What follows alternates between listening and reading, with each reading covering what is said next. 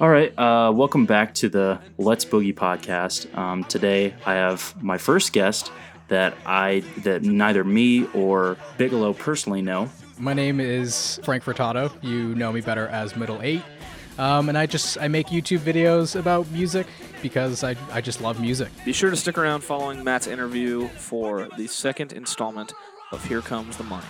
But hey, enough of my yakking. What do you say? Let's boogie. Let's boogie. Let's boogie. If you have crack, let's boogie. No one is going into your asshole. I, I, Well, I wouldn't let him without the crack.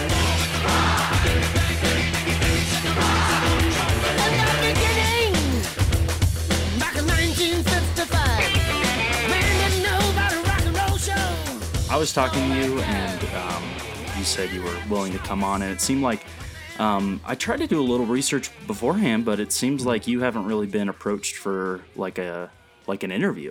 No, I haven't done too many podcasting things. Um, Polyphonic, who's another big music YouTuber, uh, reached out to me a couple months back where he was thinking of starting a podcast, and we did do an episode, but it never. Uh, I don't know if he's thinking of continuing with it or not, but nothing came of it so far. Since I couldn't find any research, let's just start from from the beginning. Did you ever think you were going to be doing this uh, back in high school?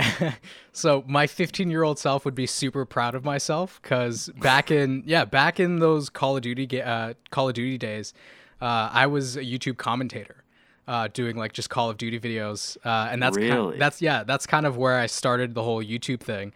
Um, and I was uh, I, I came up with a persona called Easy Peas, and my channel was growing pretty fast. Uh, even at that time, I was gaining I gained like three thousand subscribers in like a month or something like that. But at that time, Wow. like seven years ago, it was it was still like kind of a pretty big deal. And then uh, I just I started getting involved with girls, and YouTube just didn't end up panning out. Um, Dude, I totally get that. Shit just goes south once you once you get into that world. Yeah, yeah. Well, that's the thing. You just start venturing more outside of the bedroom or out of your own bedroom, I should Mm-hmm. Yeah. say, and uh, and not uh, really, I guess, focusing on that as much. But yeah, it was fun. I, I was playing Call of Duty. I did a couple Uncharted things, Call of Duty montages, and then uh, I I kind of stopped for a while. Went to school for radio, and then went to school for PR, and then kind of found myself like I don't know if I want to do PR. Like I still kind of really love radio, but radio doesn't pay that well, and I want to kind of do my mm-hmm. own thing. And so I found that sort of nice little niche with video essays or video journals based around music, and just kind of went from there. 2012 Call of Duty. That was like TmarTn and Syndicate and, Oh, yeah. and, Yeah. and all those You know- guys, wasn't it? Yeah. Do you remember WoodysGamertag? Oh yeah. So he had some commentary, like uh, battle going on at one point, and I was featured in that whole like contest that he had, uh, where like a bunch of commentators were a part of it. But yeah.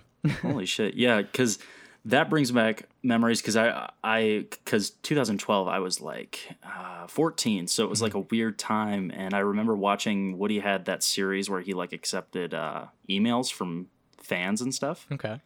I, I don't remember remember. I don't watching that remember that, too well, but uh, yeah, that was about the time. It was like 2011, 2012, the the dubstep So- era. So I I assume at that age you were probably thinking like my Call of Duty career is gonna go off. um, was um was there any other aspirations you had outside of like doing commentating or At- video essays? Or so yeah, at the time, I I was really interested in video editing, and I think like that's kind of where I wanted to to go into. Because yeah, I was kind of putting together um, like video game clips with music. You might be able to even to find some of them. Like some of them have over a million views on YouTube uh, under Holy the name cow. Squiggy three two one zero. Uh, if you want to check that out, you can. But that's that's middle eight essentially. yeah, nice. Um, but yeah, I was just really into video editing, and then uh, that kind of you know pushed me into the Call of Duty montage making, and then that's kind of why I, I knew how to edit even today. So you mentioned you went to school for radio and broadcast, and Mm-hmm. I assumed you had some type of background with that just because of, I mean, the way you speak in your videos. You have a very, you enunciate everything. Mm. It's very professional. Um, how did college go with that? What's what's radio college like? Uh, a lot of weed. nice, nice. No, uh, so it it was very much like that, where um, we learned to essentially tell stories uh, with voice, and so a big part of the program was storytelling, which is kind of what's contributed towards uh, like what you see in the videos. Um, and then some of it was announcing too, and audio editing, which is why I know how to kind of mix with music and play around with sound a bit too. Um, but yeah, mostly the uh, the enunciating thing. They really had us kind of getting up in front of the class and you know almost improvising on certain topics and trying to remove the likes and the ums out of our voices and things like that. So yeah, that, That's that- really good that- practice. Yeah, it it really did kind of teach you to evolve your voice and I guess yeah, speak better for radio. Some anxiety involved in that, I'm assuming.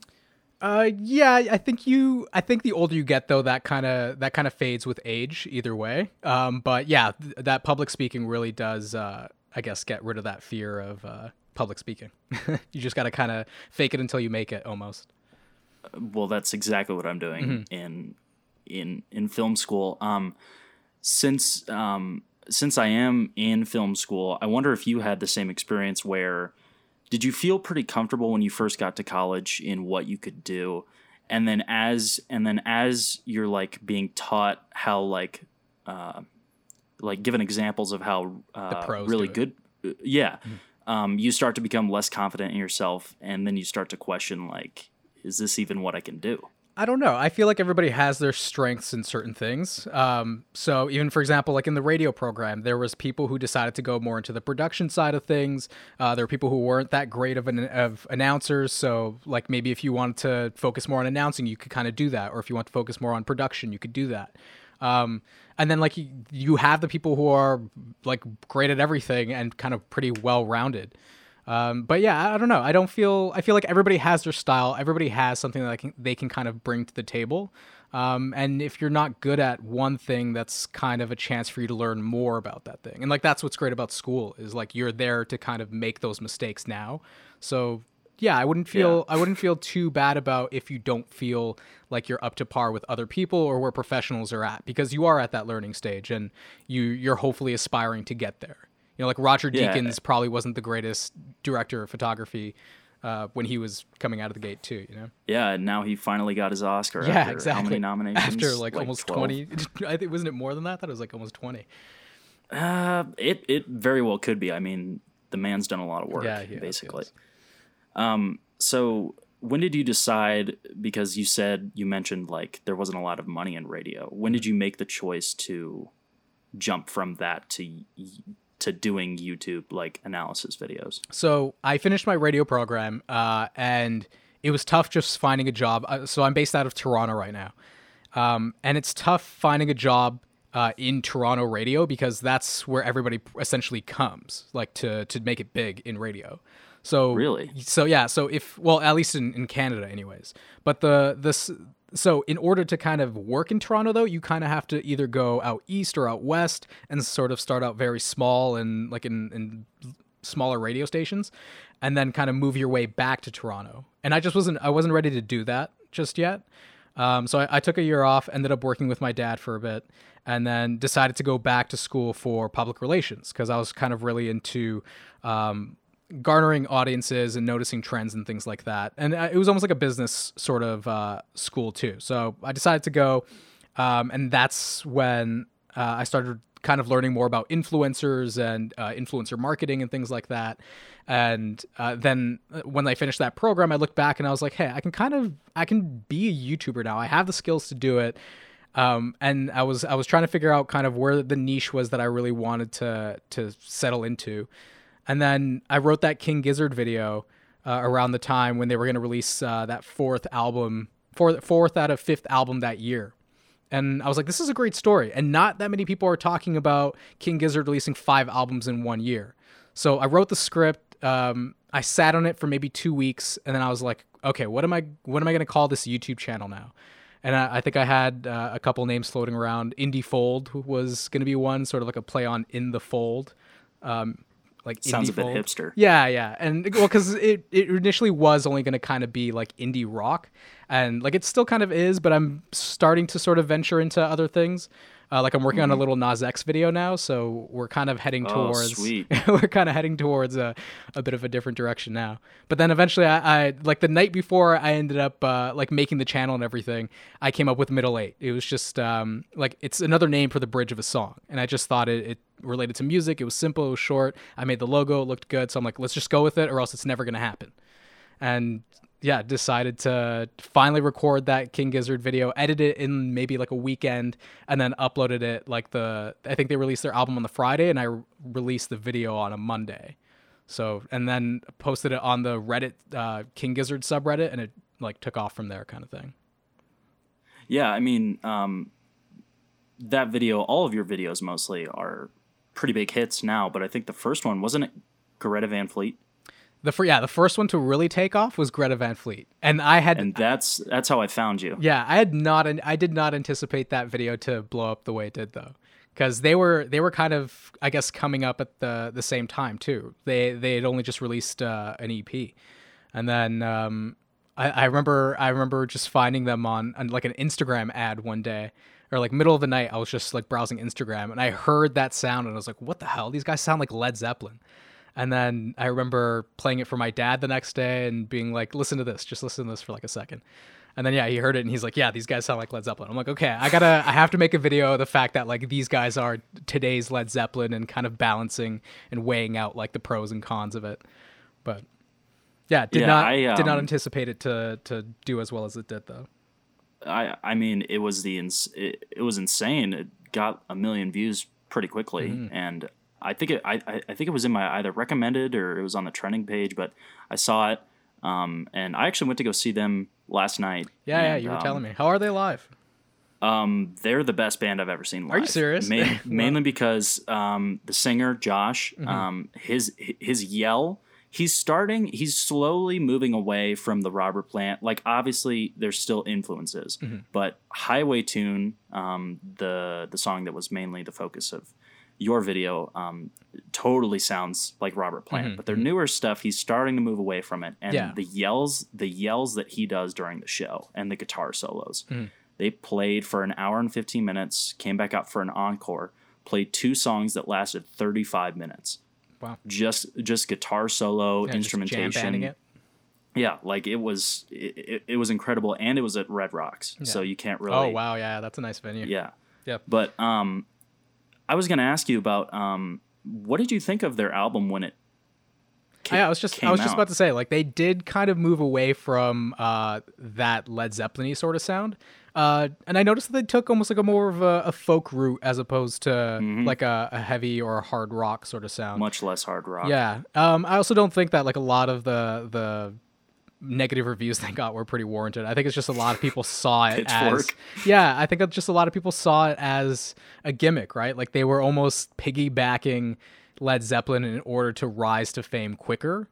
Um, so I can see that, but at the same time, I don't know. They're just making music, and if people like it, then, like they like it. And, and same sort of thing with like Imagine Dragons. Like the the exact same reasons people hate Imagine Dragons are the same reasons people love them. Like people love the band name, and people think it's the dumbest thing ever.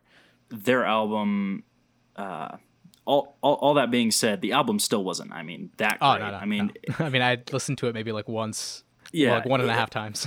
it it was good music to just like turn on in Mm-hmm. the background. But I mean, yeah, they play great live, so I just kind of wanted to get an updated opinion on, on that. But then after I saw that video, um, I think maybe two, uh, three or four days um, that the new MGMT album came out, Mm. you put out a video, and Mm-hmm. I saw that, and I had never gotten into MGMT. Like obviously, I knew Kids and Electric Feel. But I don't think I had ever even heard "Time to Pre- Time to Pretend. oh Pretend." really? Yeah. um, yeah, so I watched that video and I was like, man, I kind of want to check these guys out. And now they're probably my top five Yeah. favorite bands. And I mean, I I owe a lot of credit to you for making that video. that was me too. Like as as I was wad- as I was making that video, um, I wasn't very well versed in like the MGMT world either. It was it was very much like, hey, they're coming out with a new album, and then I think I had read something about how they were purposely not making hits because like they just when they made Time to Pretend, they literally just wanted to sell out. um, and like m- just make it big and like and by chance they did.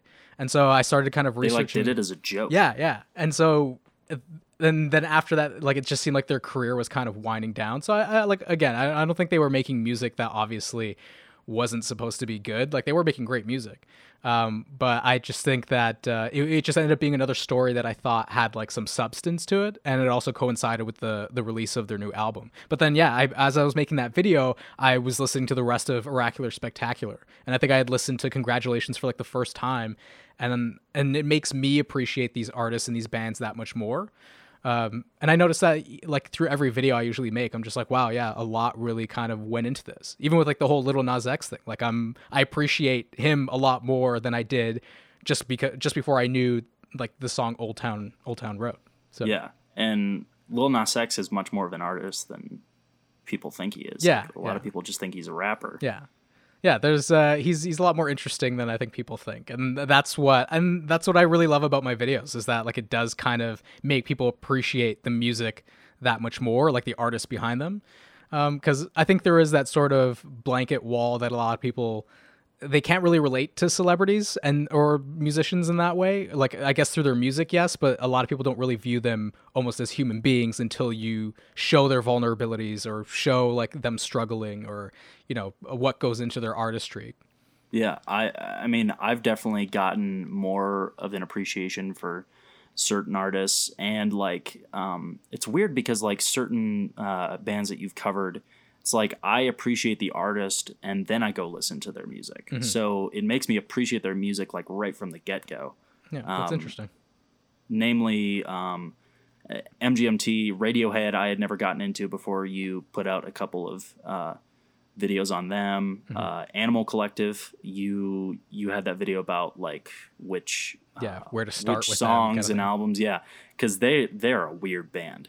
yeah And, yeah they are they are and I finally got into them, and also uh, Vampire Re- Vampire Weekend. Mm-hmm. Um, I had never gotten into them either. But um, what does it feel like to um, know that uh, bands that you enjoy, you're like recommending to people, Mm-hmm. and they're also getting the same experience that you're getting?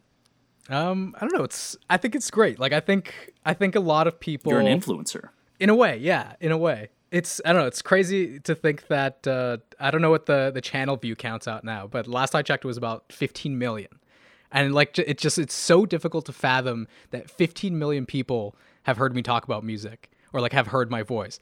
Um but yeah, I just I love that like I can share this music with other people because like even some of these things are it's like so odd I guess not obvious to me, but like I've just found these things because I've been interested in music outside of like what's popular or outside of just the radio.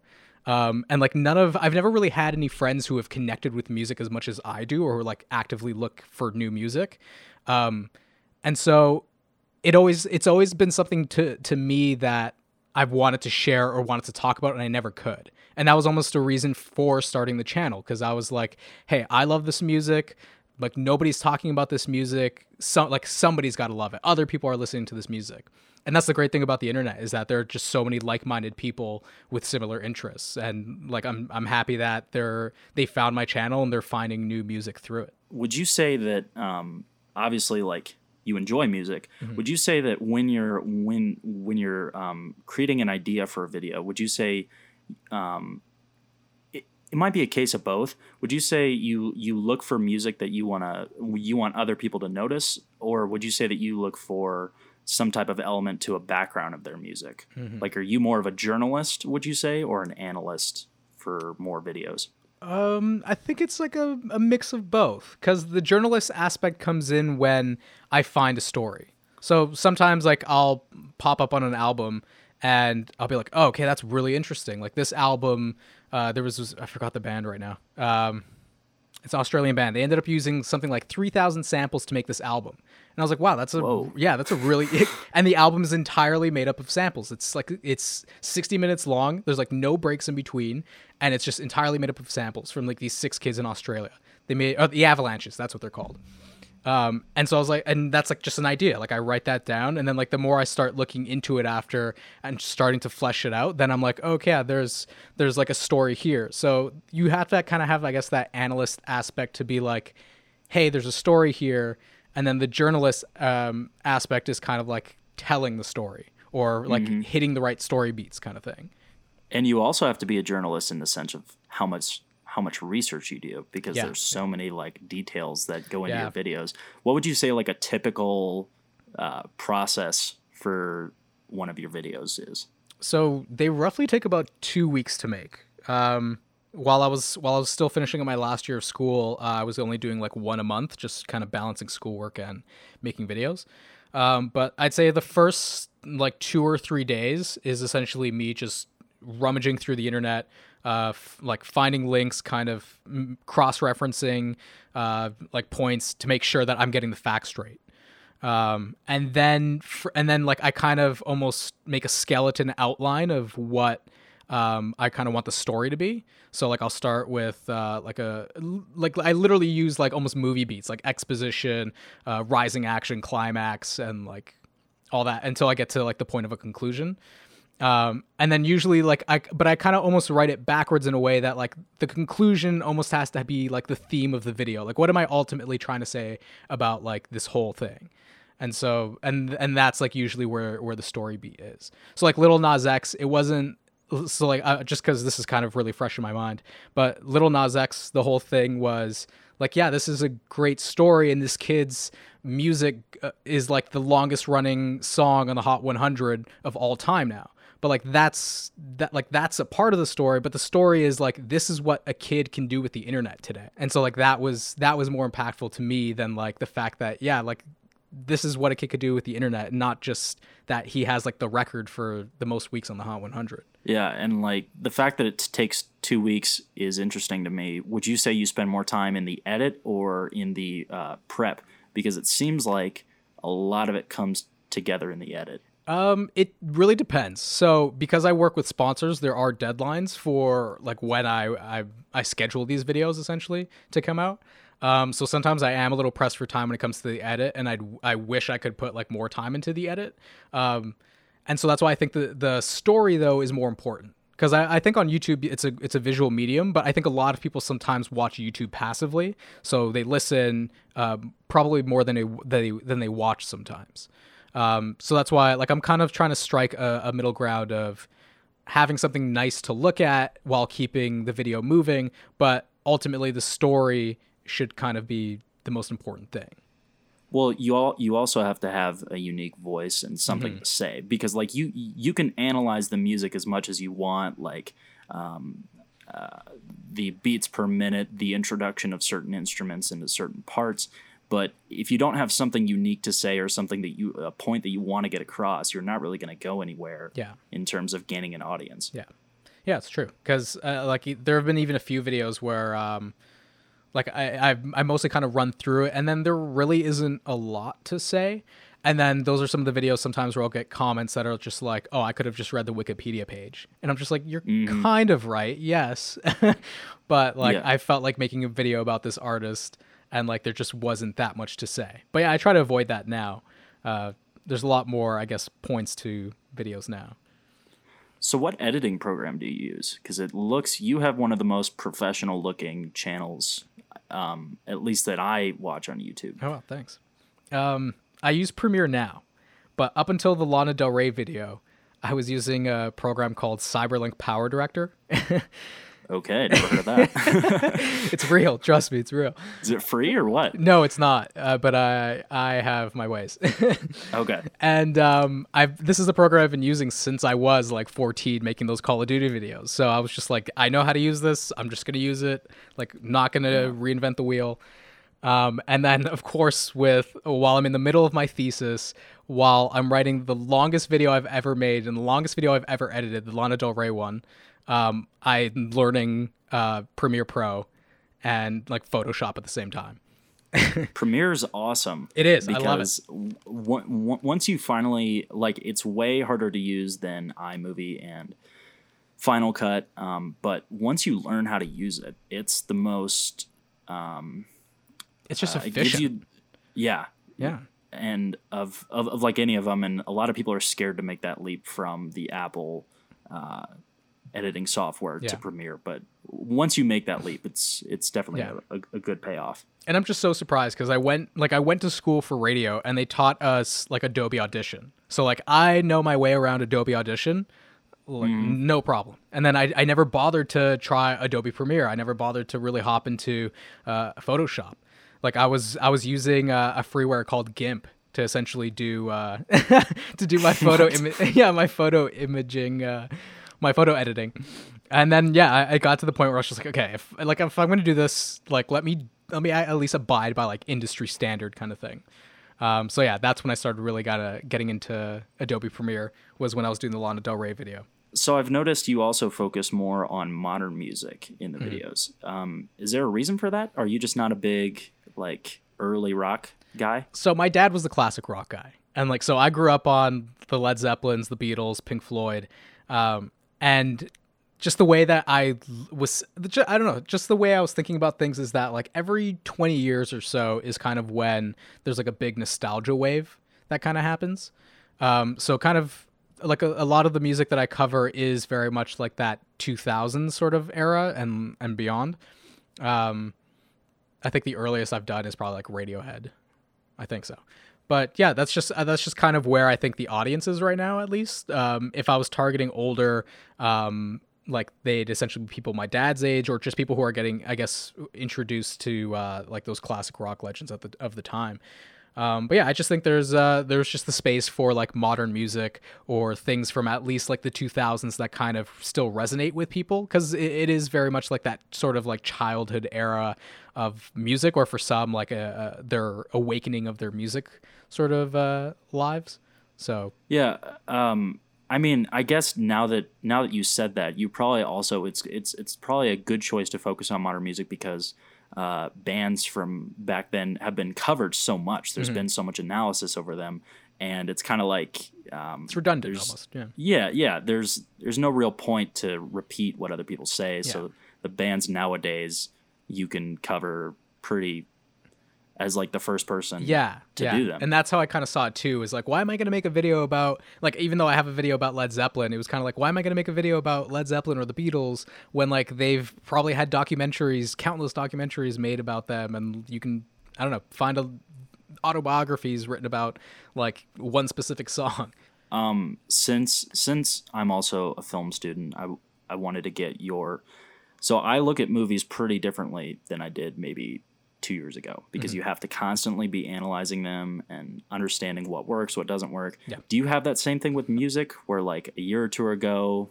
or, or like probably three years ago, you you you looked at music differently than you do now? it was it was 20 like i remember the moment it was really? uh, it was 2012 and it was when the first alt j record came out um I- like i think it was even just like his voice that i was just like this is very peculiar and everybody i was playing it for was kind of like i guess turned off by it for a bit and i was listening to it so much that like i just grew such an appreciation for it um, and that's almost kind of like when I even started to listen to a little bit more of Radiohead because people were talking about how they sound like Radiohead. Um, but yeah, it was just it was very much the fact that they were like an art pop group or like an art rock group. So it was it was more of an artistic. Um, and you wanted to like understand what the yeah, heck was yeah, going on. yeah. You know what I mean? I was I, like, it was it was exactly that. It was kind of like, okay, this isn't on this is on the radio yet, anyways, and l- like it's clearly making waves online, for lack of a better word. No pun intended. An awesome wave is the name of the album. um, but yeah, it was it was making waves online, and uh, I was kind of I don't know. I was just interested. It was a fresh sound. I'd never like really heard that before because I was very much more used to uh, I don't know, just listening to kind of contemporary radio. Uh, like I think the closest I'd come to it was listening to maybe like the White Stripes when I was younger, but at that point they were already like massive. So, really quick, I do this thing where every time, um, every time I find a band that I think I might like, I I listen to every single one of their albums from the start to the finish, and I've done it for I want to say 25, 30 bands now, um, just because I enjoy doing that, and I wanted to get some of your opinions to see if I actually have good taste or not. I don't know if So- I qualify as a good meter, but okay. well, you you listen to a lot, and I listen do, to a I lot do. of bands in general. Okay. So first off, right off the bat, my favorite band is Oasis. Have you ever? See, I'm not. Heard a lot of their I'm stuff. not too into the whole Brit pop uh like era, I guess. So yeah, I haven't Yeah. listened to too much of Oasis aside from like the the big hits like Wonderwall. Wonderwall. Yeah. I mean, still, uh, Wonderwall's a great song. Yeah, I- So I can't remember- I was yelling at. Uh, do you know Robin Pecknold from uh, Fleet Foxes, the lead singer? I went to a Fleet Foxes concert, Oh, okay. and he was asking uh, people what he wanted to sing next, and I yelled out to say to play Wonderwall, and he did it for like the first ten seconds. But yeah, that got a laugh. Holy shit. But go on, go Um, on. uh, the close second for me, like the biggest influence. Um, I only like Oasis just because I listen to their stuff the most, Mm-hmm. but by far the most like artistic.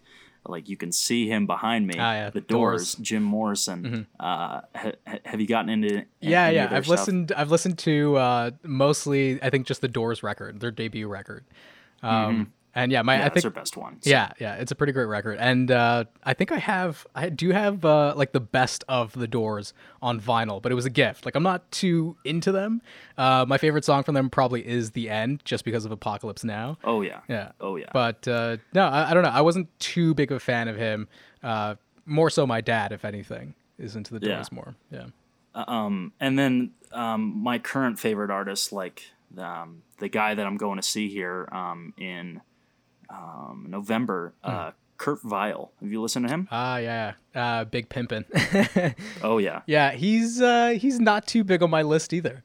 But uh, no, like a great artist, and I like I definitely see why people people love him. But yeah, Big Pimpin' is still a song that I definitely like put on every once in a while, or like it just it Yeah. just comes to mind because yeah, it's just song. Um, let me just ring off a couple. yeah, Uh, 13th Floor Elevators, uh, Creedence Clearwater Revival, Flight of the Conchords. Um, I don't know if you've seen that's their the HBO show, right? Yeah, I haven't no, I haven't Uh, seen the show, but I know Jeremy. Uh, Yeah, they're they're hilarious. Just like uh, Tenacious D, they're on my list here. Mm-hmm. Um, and then uh, the Kinks, the Lemon Twigs, uh, the Stone Roses as well. I don't know if you haven't listened. I the Stone. I was just about to say I just started listening to the Stone Roses a couple months ago, um, and I got through the first listen. And I think it's called. I think it was Waterfall. The song Waterfall is what got me, and that's I was like, okay, this is interesting. This is uh, some very interesting psychedelic uh, rock, I guess, or some neo psychedelic. Yeah, because that was the original, like 1989. I think that came out. That was the original Britpop that inspired Oasis. Hmm. Oh, okay, okay. And if you listen to their debut album, that's probably my favorite album of all time. Hmm. Um, the last two tracks, or close to the end, this is the one, and uh, um, I Am the Resurrection, are so like building, building, building into like crazy arrangements. Mm-hmm. So if you haven't dived into that, That's definitely check something that I think. out again. Like I feel like, and and the thing is, like aside from their debut, I don't think they've really reached that sort of acclaim again. Did they? Um, so they it was weird. So the record industry, it was um, they put out their debut, and it was one of the biggest selling albums of that year of that decade, I think, in in England. And every song from the album was like, I want to say like a top twenty five hit, but they had so many hits from that first album. And then um, the record company basically like uh, messed them over somehow, and then they came up with one more album five years later, which is not bad, but it's not great. And then they never made another album. Yeah. Yeah, because I, I think I was reading something about that. And but there we go. Like that's a story worth telling. You know what I mean? Like that's a potential.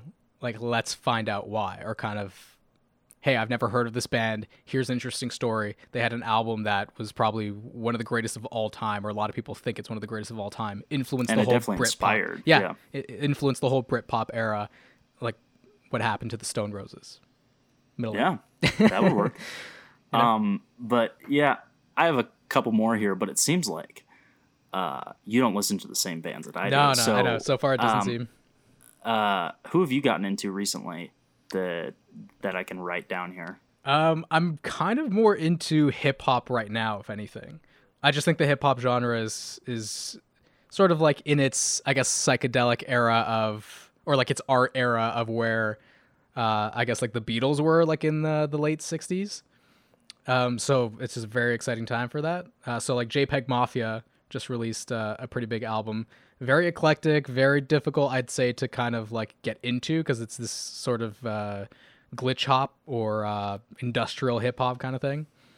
Okay. Um, but as of now, oh, I, here's a band that I think you might like. They're called WH Lung. I don't know if you know the band Pond. No. They kind of sound like a mix of them, or they, or even like King Gizzard uh, in their um, what's it called? In Your Lungs album, the one that um, one of their older psych rock albums. It kind of sounds like like old school King Gizzard with a bit of like Pond. But yeah, very like Okay. psychedelic songs are like 10 minutes long, but like a great album that came out this year. I fuck with it. Yeah, it, like Psychedelic's awesome, man. yeah, check that out. Uh, lately, I've been listening to Jagwar Ma. I don't know if you know. Have you heard of them?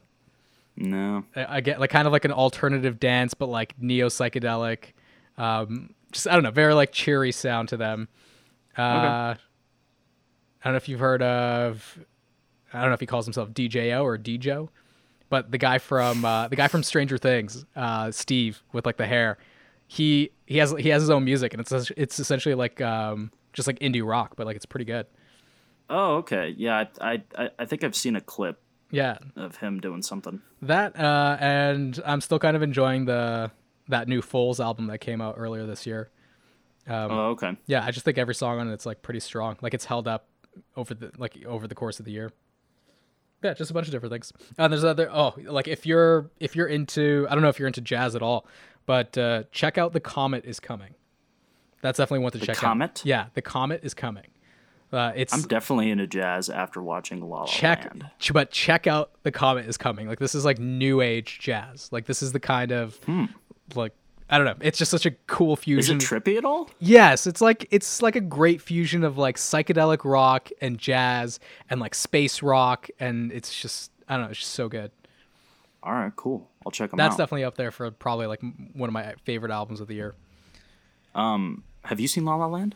yeah i have yeah I loved it. I loved it. Like I, Yeah, I, I I sat did there too. and uh, I don't know, it was kind of an awe. But yeah, that and the soundtrack is just beautiful. Like City of Yeah. Stars, City of Stars. I ended up learning on uh, ukulele because it's just so good. Yeah, and like uh, Damien Chazelle seems to have a fascination with jazz in general Hmm, yeah, he does. because Whiplash yeah, is that's what it was one of the best movies ever. Yeah, that So, too. That had me on. Uh, I guess like the edge of my seat during the movie too. Yeah, I, I, I guess we can transition into some. I was gonna movie say it sounds. since- It sounds like this is the the transition here.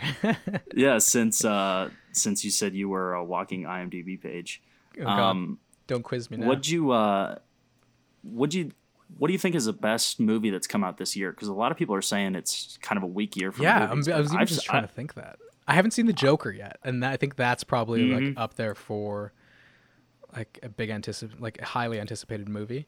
was Um, that at Toronto International? Yeah, it was. I didn't get to go this year. Uh, oh, what was I doing? Yeah, I didn't go this year. But yeah, by the time I been to a single by the time I tried to grab tickets, like they were completely out. I was trying to see that new Natalie Portman movie, uh, Natalie Portman movie, Lucy in the Sky, but Mm, yeah, yeah, it was sold out. I saw it, uh, chapter two. That was kind of disappointing. Oh yeah. um, I hated the sequence where they all like um went apart and then like for 40 45 minutes it was just one by one Yeah, them getting, yeah. Uh, getting- terrified by yeah. the clown. yeah.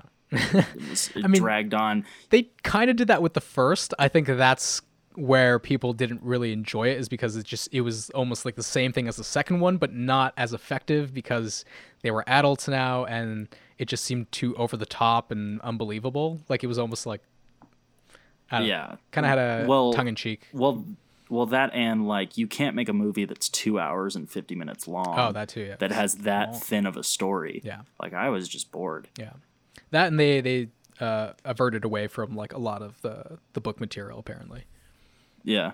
Um, have you seen Once Upon a Time in Hollywood? I did. I did. I I am a, a pretty big uh, Tarantino fan.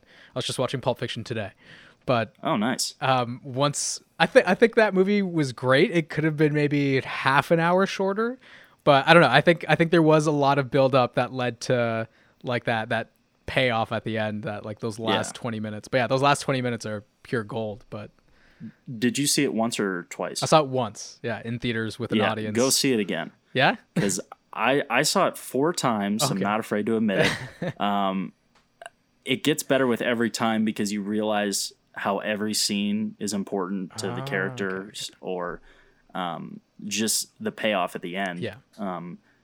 Yeah, I mean, and also the soundtrack Yeah. is amazing. Even because I noticed that too. When I got out of the theater, I was like, that was okay. And then the more I talked about it with other people who had seen it, I was like, holy crap, this movie was great. and it was just, Yeah. it was weird how the more I thought about it, or the more I like I talked about it, the better the movie got.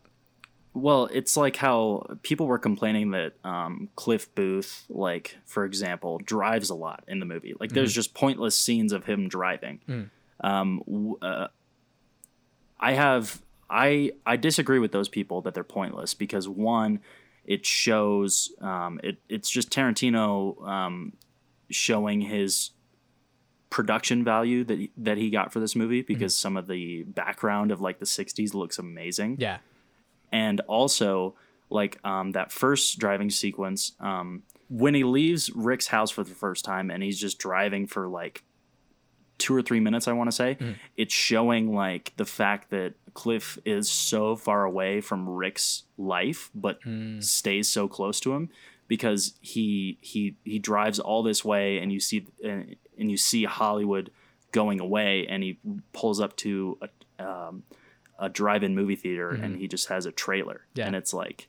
Damn, this guy sucks, kind of. Yeah, it's a very like that's a really good uh, analysis. I think like it even just showcases like him in his car. He's literally the cowboy of the movie, right? Like Rick Yeah. Dalton is the one pretending to be one the entire time. And That's a great point. yeah, and he's essentially the cowboy in the movie, like taking his his car, his uh, Mm-hmm. his horse all around town. Because I have to analyze um, the scene where he leaves um, the ranch Hmm. for my uh, film expression class. So that should be interesting. But yeah, watch watch it again. Yeah, I, definitely, I definitely I, have I to. I think you'll enjoy it. Yeah. I mean, I did the first time, and I definitely will watch it again. Um, but I felt that same way about like even the Hateful Eight. Like watching it again, I, I feel like Mm-hmm. the repeated watch did make me feel better about it. Tarantino just really doesn't know how to make a bad movie. Yeah. Honestly, Uh,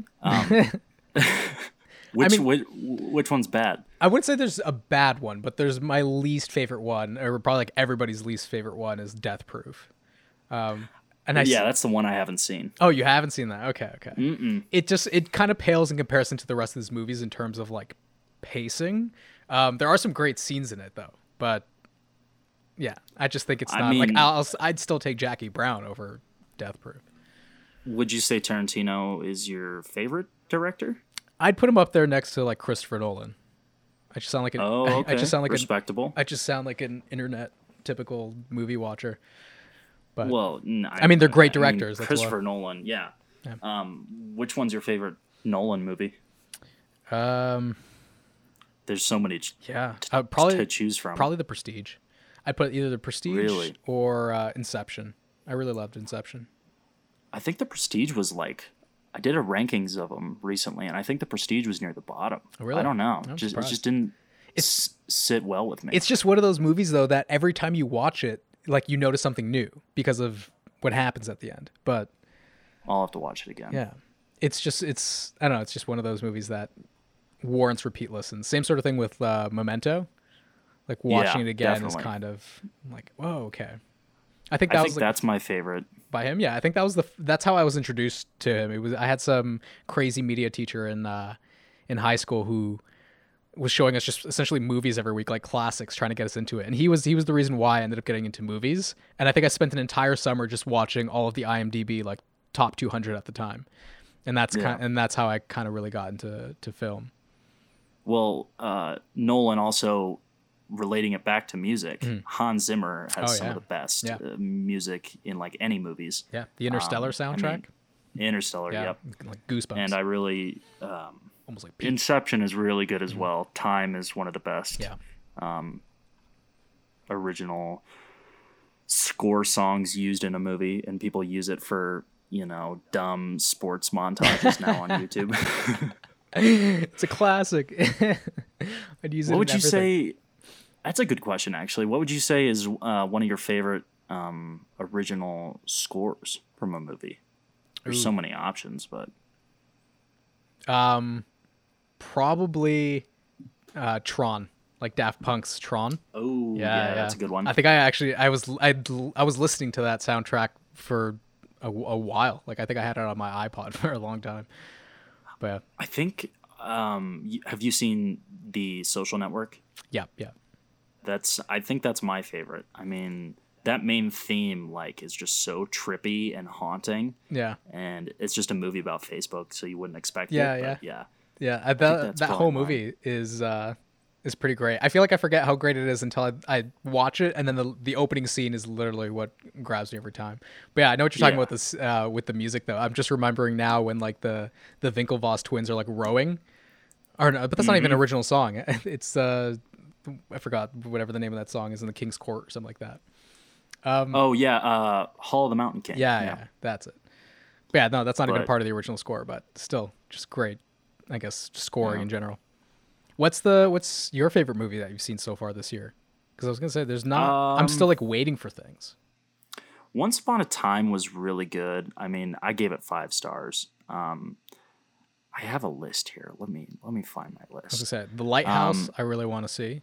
Oh, I want to see that so bad. Right? You've seen the the uh, the Witch. I'm assuming. Yes, yes, yes, I did. That Yeah, was that a was- trippy movie.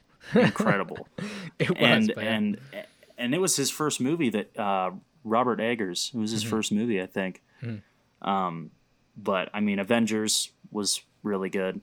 yeah. Are, are are you into the whole Marvel Oh yeah. universe? Oh yeah. yeah. All the way in. all the way in. What'd you think about uh, What'd you think about Spider Man getting kicked out? Oh, I, like it on Spider Man's way. I I have a shrine in my bedroom of Spider Man. I'm not I'm not kidding you. I have at least like four Funko Pops, like an encyclopedia of Spider Man, like a little framed poster of him. Like Dude, I'm I love Spider Man. yeah, I love Spider Man. Um, I don't. I just don't know. I was rewatching Far From Home, and I'm just like Kevin Feige was so smart to almost like embed everything about the MCU into that story's plot line so deep that like I don't know how Sony is gonna pull themselves out of that world at this point. Like yeah, and like he was supposed to replace Iron yeah, like his whole his whole motive that entire movie is to replace Iron Man, the MCU's Mm-hmm. Iron Man. And so it's like, what do you what do you do now, Sony? Like I, I honestly Yeah. I could see them really coming back to negotiate the whole thing. I don't know if like Disney's gonna get everything they want. Um, but I just I yeah, I can't see them moving forward and like a being able to like not make things just so disconnected and b just making it crap because Sony just the Venom movie was just garbage.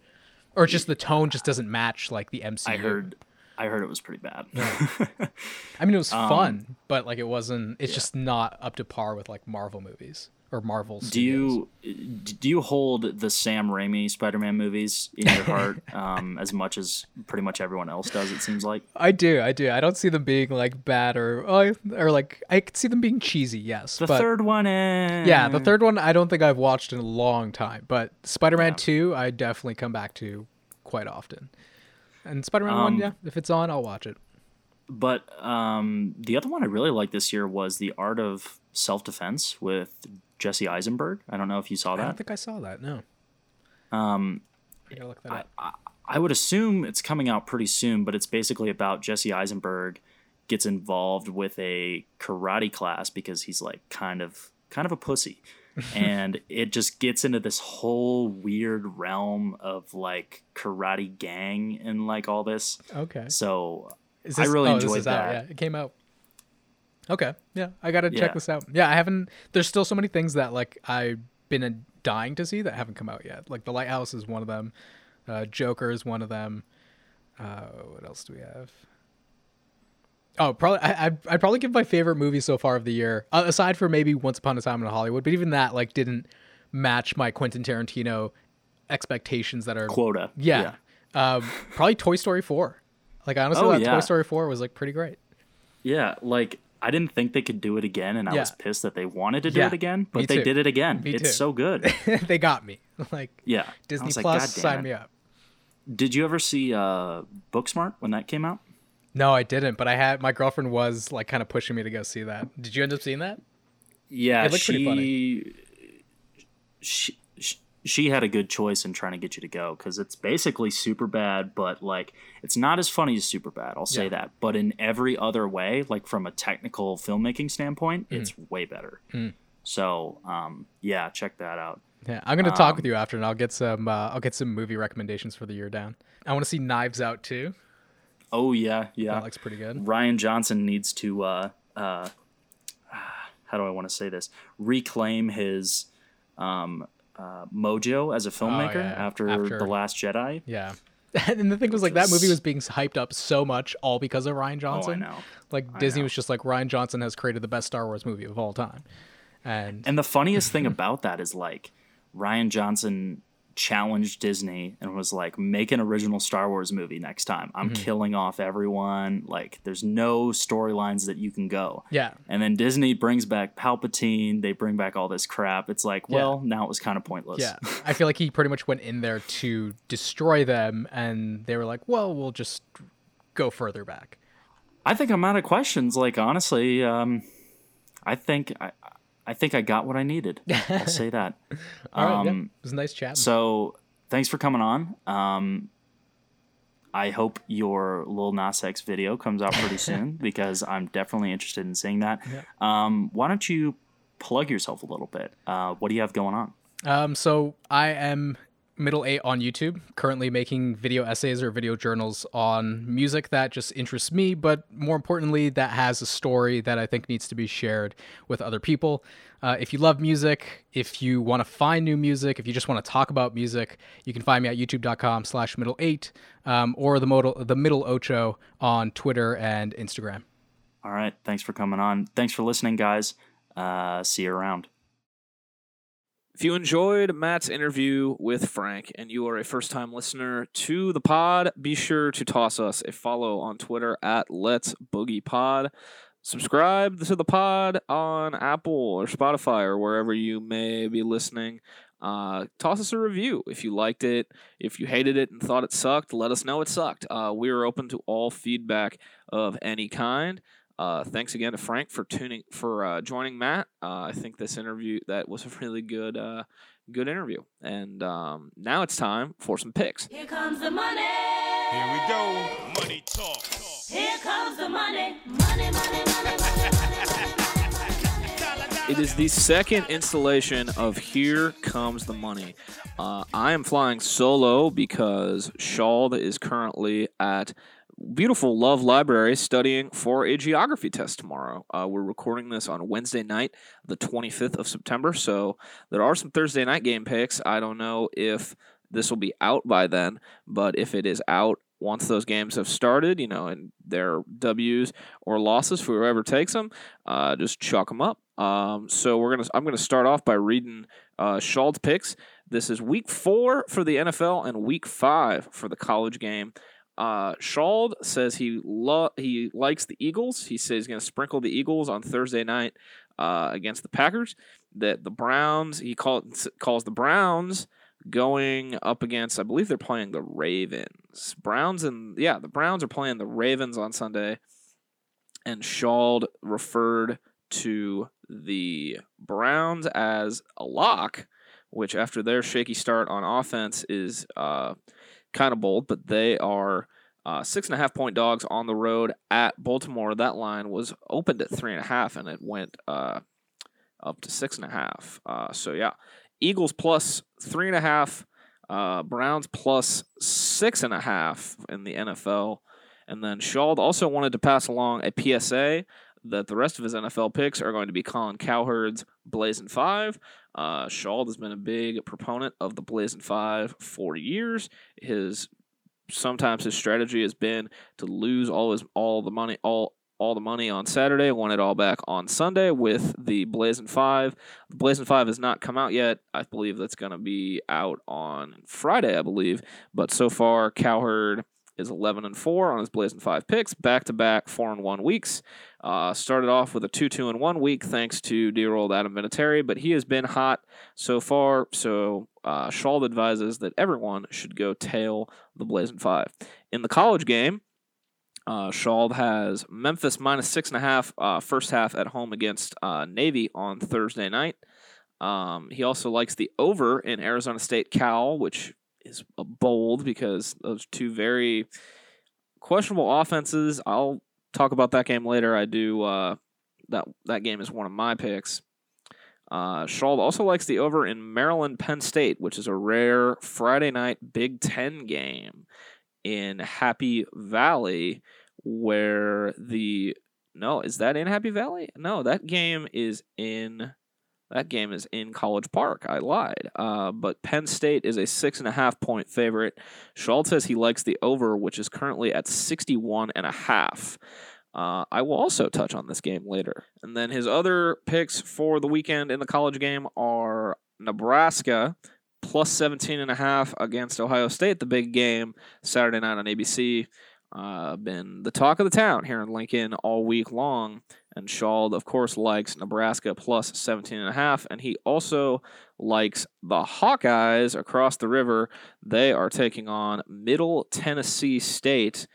Hawks are a 23 and a half point dog at a classic Iowa 11 a.m. game on E ESPN2. Probably going to have Beth Mowins on the call. The whole nine, traditional Iowa football. And Shaw likes the Hawks minus 23 and a half. On my side of things, I uh, NFL wise, I am going to take the Packers for the Thursday night game. They are three and a half point favorites. Their defense has been outstanding. The Eagles are too banged up all over the place. They do get Alshon Jeffery back this week, but I don't think that will be enough. Uh, the Eagles are also 0 3 ATS this year. Uh, I think going to Lambeau on a Thursday against a Packers defense that's been pretty damn good so far. Give me the Cheeseheads. Uh, I also think the Patriots are going to go to Buffalo and tear the Bills Mafia's heart out. Pats are seven point favorite. I think they win by 10 to 14. And then also in the NFL, uh, the lock of the week, sorry, Matt, is the Chiefs going to Detroit on Sunday. This game opened at four and a half and is up to six and a half. I think the Chiefs win by a touchdown with relative e- touchdown or more with relative ease. The factoid that I heard this week was that since Patrick Mahomes took over as the starter, the Chiefs have never scored less than 26, and I just don't think the Lions are going to be able to get into a scoring track meet of sorts with the Chiefs.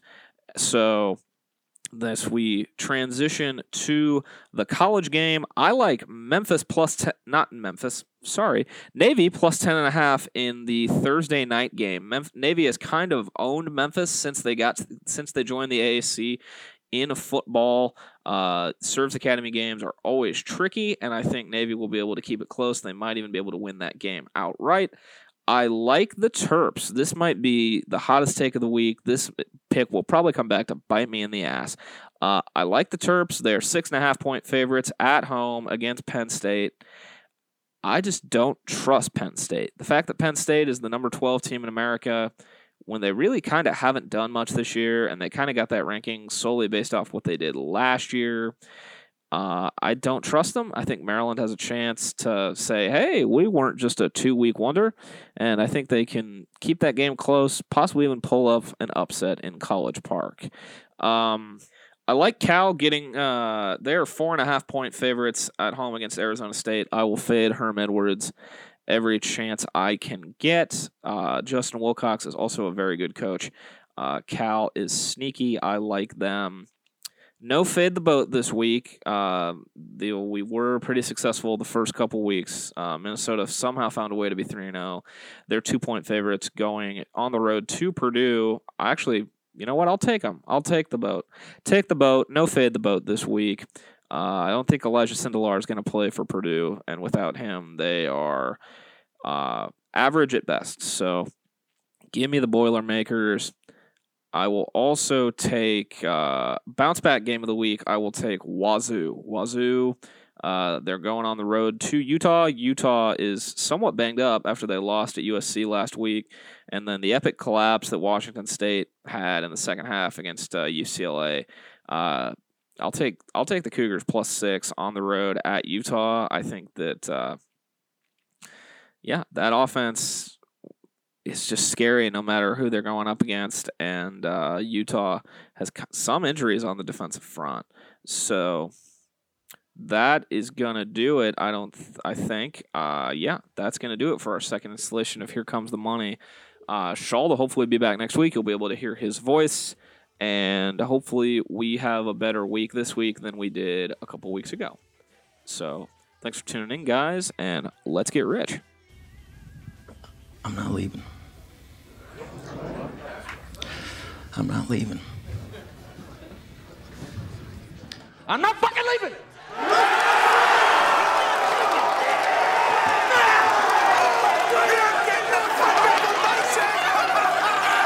The show goes on. This is my home. They're gonna need a fucking wrecking ball to take me out of here. They're gonna need to send in the National Guard or fucking SWAT team, because I ain't going nowhere.